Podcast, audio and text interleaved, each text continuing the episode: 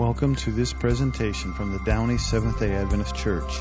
We are located in the greater Los Angeles area at 9820 Lakewood Boulevard in Downey, California. We would love to have you worship with us any Saturday you are in our area. Today's message is I am the resurrection and the life. Now, here's Pastor Chris. Good morning, everybody. How are y'all doing? I'm not gonna lie, it's been a little chilly the last couple days in the mornings. Brr. I actually had to use the heater. I heard the heat come on this morning when I woke up. Thank the Lord. I have to say, whoever invented heat, and more importantly, especially during the summer, bless you. Because when it's 115 degrees, that's miserable. When it's 32 degrees, or maybe even 29, it's miserable. Let's pray. God, we thank you for another day of life. And Lord, as we begin uh, studying and talking about, Lord, you as the resurrection and the life, be with us in Jesus' name. Amen. Years ago, there's a story told of a, an Inuit man in Alaskan winter who, having barely any food, set upon a journey to go out. And armed only with his spear, he went out into the cold and braved the elements of the snow, searching far and wide, high and low. And it's there that, armed with the compassion of a starving village, he would do anything to find something to eat. So much so that his one hope was finding a polar bear. And when he went out, he found a polar bear, and as they got closer to each other, he started to wave and flap his hands and yell and shout. And a polar bear, who had hardly ever seen any humans, did not see the danger that was about him. And as they got close, the Inuit man would flap his arms even more until the bear, being provoked in anger, would rise up, and it's there that the Inuit man would take his spear and try to go for the bear's heart. If he was successful, he would pierce it, the bear would fall on the spear and maybe not pass away right away, would probably hurt, maim, or even potentially take the life of the Inuit man. Shortly thereafter, the village who had been starving would go and follow the tracks of their beloved friend or family member and find food. They would find, in their opinion, life. Because to them, they ate polar bear food was sustenance, and especially if they were starving. Now, courageous man goes out, saves a village, right? Awesome. But yet, even any man could probably go into this cold, whether you're a believer or not.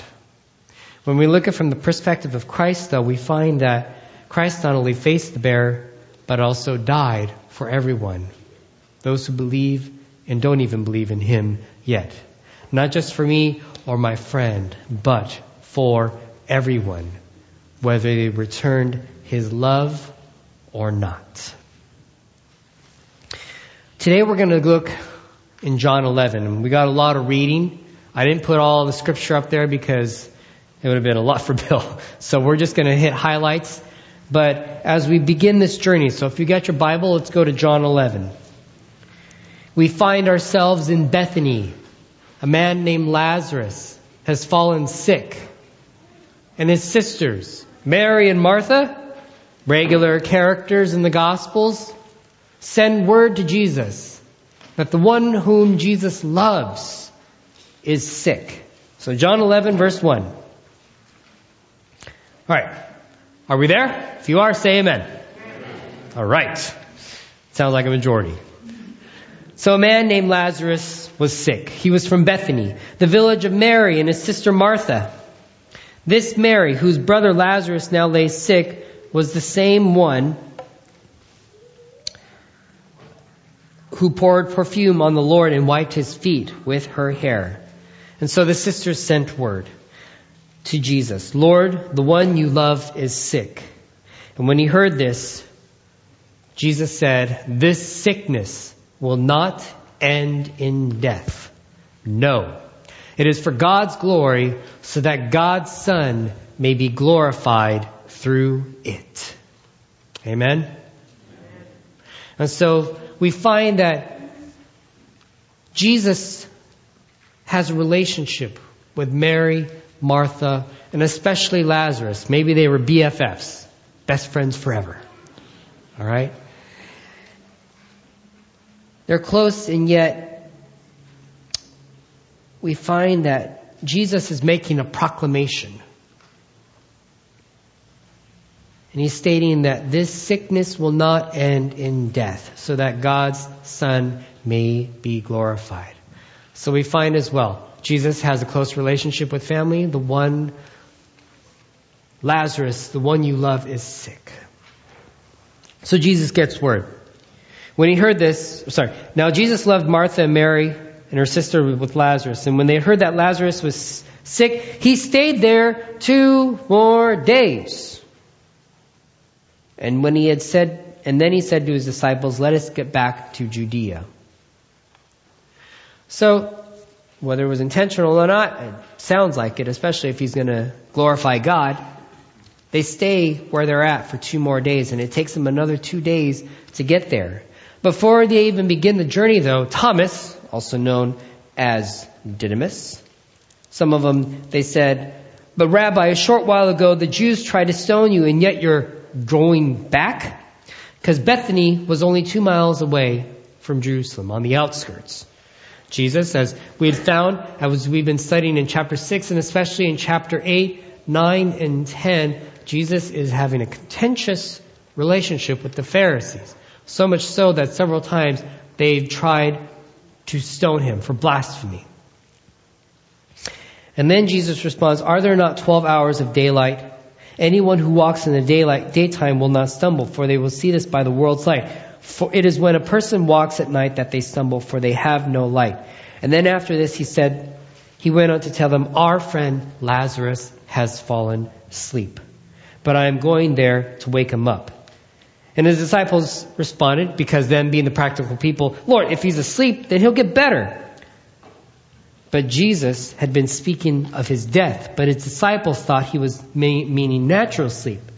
And then he tells them point blank, Lazarus is dead. For your sake, I'm glad I was not there so that you may believe. But let us go to him.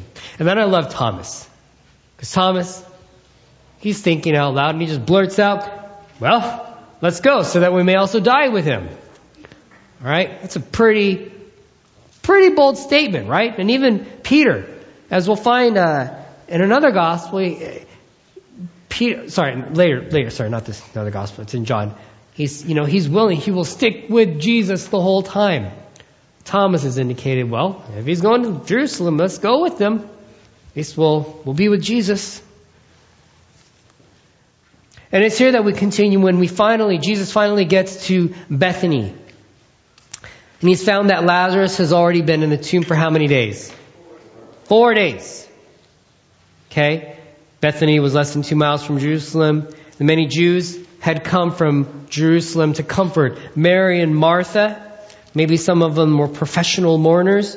And when Martha finds out that Jesus was coming, she goes out to meet him, but Mary stays at home. And Lord, Martha says, Lord, if you had been here, my brother would not have died. But I know that even now, God will give you whatever you ask. And Jesus responds, Your brother will rise again. Martha said, I know that he will rise again in the resurrection at the last day. And Jesus then says, I am the resurrection and life. Now, here in this story, Jesus doesn't promise that death will end with Lazarus, okay? But that it would not have the final word. Fact of the matter is, look, at this point, our friends and our loved ones, and perhaps even some of us, are going to pass away. And yet, we find hope and comfort because Jesus says that I am the resurrection and the life. In fact, continuing on, um, Jesus says uh, to her, Your brother, sorry, and whoever believe, lives by believing in me will never die. Do you believe this? So Martha and Jesus are having this conversation. And yet when we find as well later on in verse 32, Jesus sends Martha to get Mary. Mary comes running back.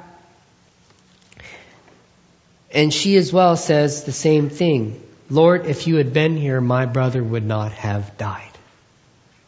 But here, Mary and Jesus don't have the same conversation that Martha has. Mary and Martha had this expectation because Jesus was the Son of God. He was the Messiah. He'd healed a blind man. He'd done many miracles. He turned water into wine. And yet he couldn't get there in time to heal their brother. They had the belief that he could, but he didn't when they wanted him to. And the fact of the matter is sometimes our expectations may differ from God's plan. There was a there was a a couple uh, a couple who had gone to bed and when they'd woken up, the wife said, "Honey, I, I had a dream that you you got me a a, a gold was it a, a gold necklace? Uh, what does it mean?" And the husband thought about, well, Valentine's is coming up. Maybe you'll find out. The next day, wife has a dream. Honey, I, I had a, a, dream that you, you bought me a pearl necklace.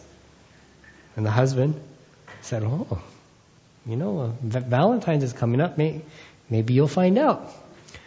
The next day, the wife wakes up. Honey, I, I had this dream that, that you, you bought me a diamond necklace. Well, the husband woke up. Well, it's Tuesday. It's Valentine's Day. Maybe you'll find out tonight. Just be patient, honey. Just be patient. Evening comes. He has a box wrapped. And to the wife's delight, as she opens it, she then finds a book entitled The Meaning of Dreams. utter, utter utter disappointment, I am sure. And that man probably was sleeping on the couch that night. Disappointments. You know, sometimes our expectations fall short of God's better plan. Amen? Even though sometimes it hurts. I'm going to tell you something that um, I don't really talk about because I get very emotional, but I'm going to try to keep it keep it uh, keep it under. I don't like to show emotion sometimes, but I'm going to be real with you.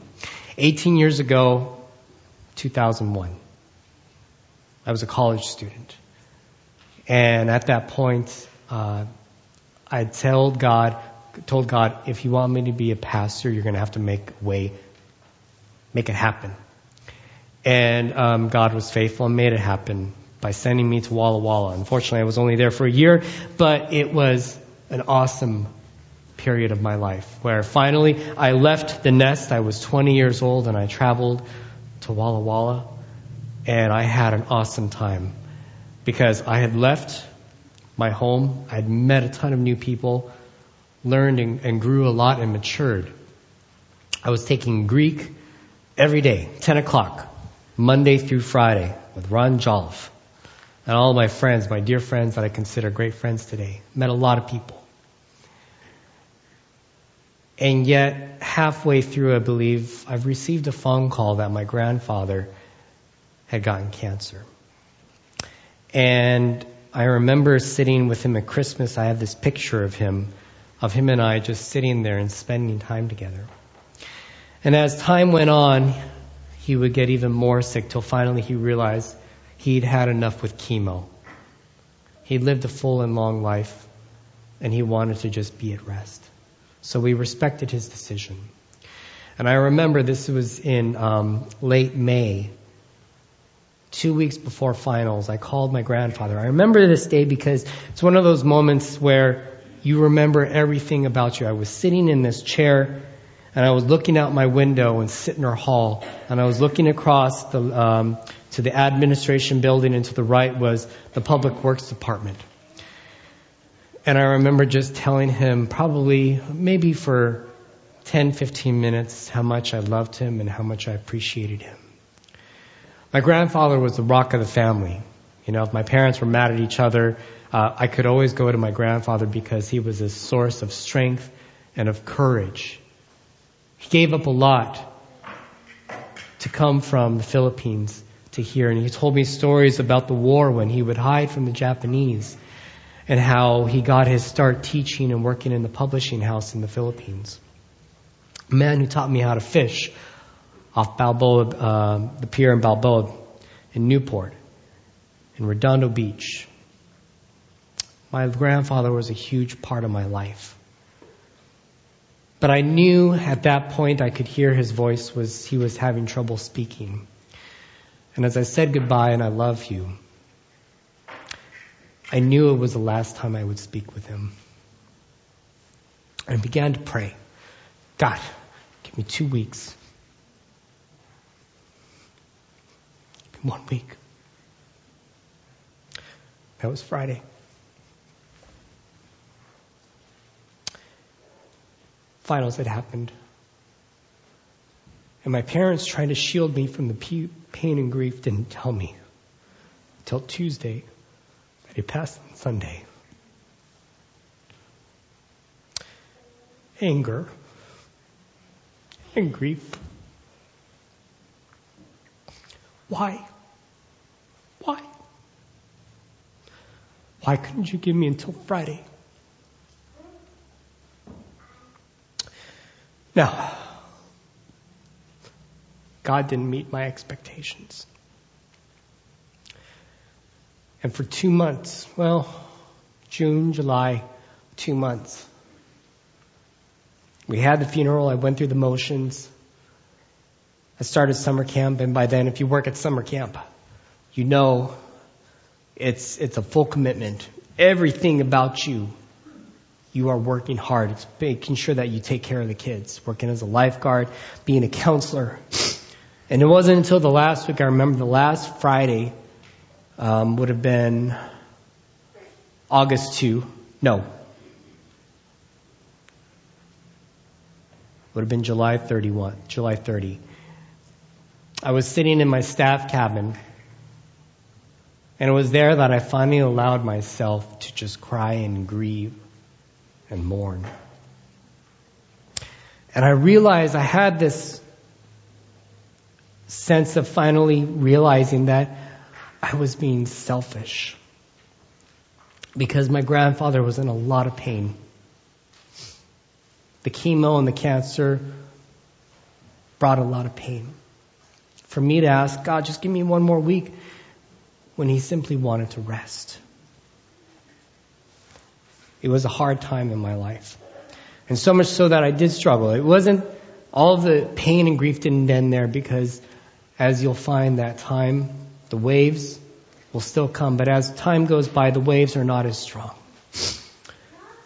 But my, I had a lot of pain and anger that I had left that was dwelling in my heart.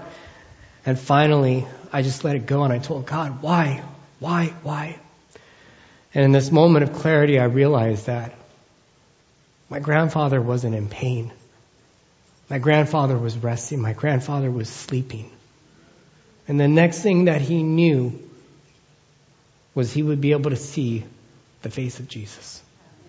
A man that, a, a God that he served with utmost passion and dedication. My grandfather made sure that Jesus was instilled in my life. And I remember as well, shortly before, uh, maybe sometime in the winter beforehand, I told him that I was going to be a minister. As a Filipino man, you're either a medical professor, a professional, a lawyer, or a minister. So I got one of the three. He didn't get to see it actualized. My grandmother did, thankfully enough. I became a minister one month before she passed away. No, two months before she passed away. expectations. We have them. Sometimes God doesn't meet our expectations.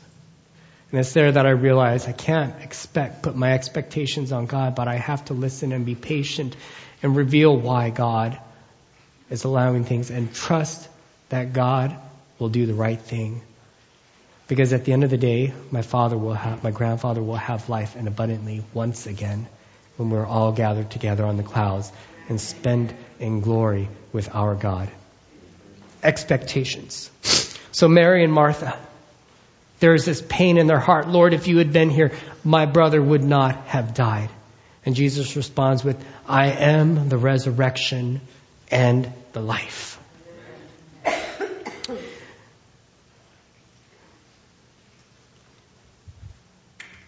So, Mary and Martha are not upset with Jesus' ability to heal, but with his timing. Have faith and trust. So, we went through all that. And in verse 26, Jesus responds with, Do you believe this? Yes, Lord. I believe that you are the Messiah, the Son of God, who is to come into the world. So Jesus continues. He meets Mary. I mean, yeah. And we find as well that when she, when Jesus meets with Mary and has the conversation, she doesn't have the same questions and the same responses with Mary. All she has is pain. Lord, if you had been here, my brother would not have died. But then Jesus asks, Where is he? And as well, he as well begins to weep because he not only misses his friend Lazarus, the one whom he loved, but as well, perhaps there was a sadness that they didn't quite get yet what he was trying to show. And it's here that Jesus is going to open their eyes. Because at the end of the day, raising Lazarus shows that God, that Jesus can give eternal life and raise people from the dead. Jesus has already done it. In fact, when Jesus, they go to the tomb, and he says, roll the, roll the stone away. Martha's like, Lord, he's been there four days. And they didn't have formaldehyde or whatever they used to embalm people. And so they're worried about the smell. And he said, nope, move it. If you, in fact, it says, did I not tell you that if you believe, you will see the glory of God. Because remember in verse 4 he says, we're to we're to glorify God. And Jesus responds again, do you believe?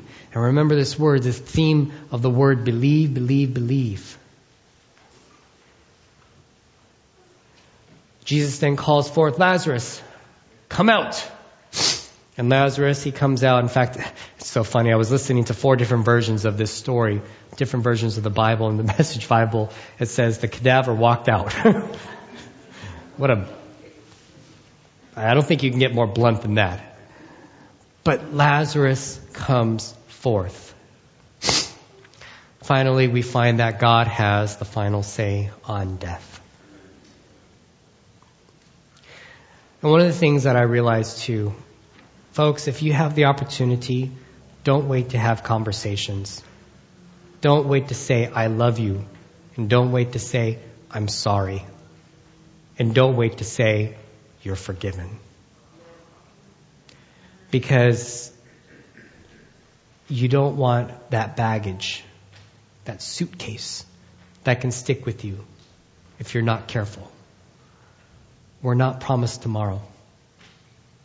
Live today and love well. Know that God has the final say.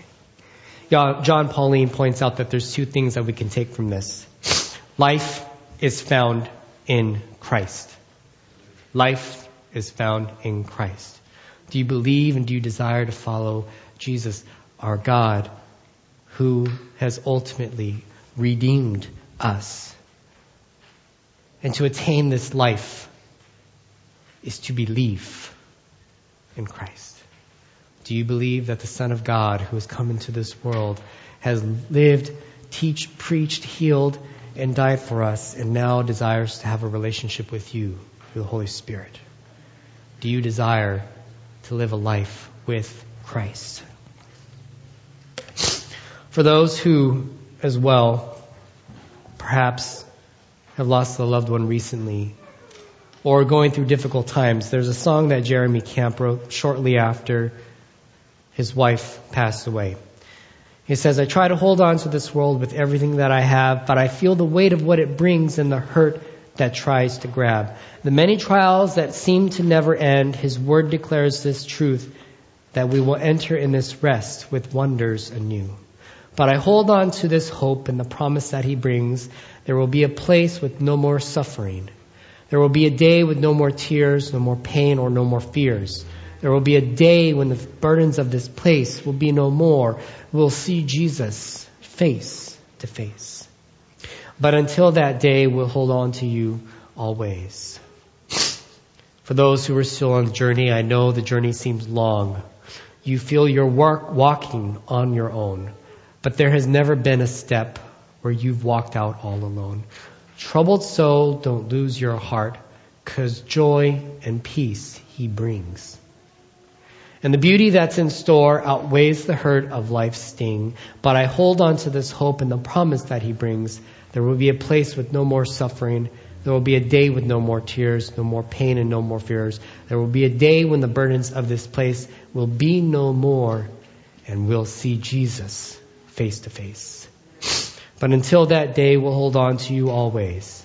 I can't wait until that day where the very one I've lived for always will wipe away the sorrow that I've faced.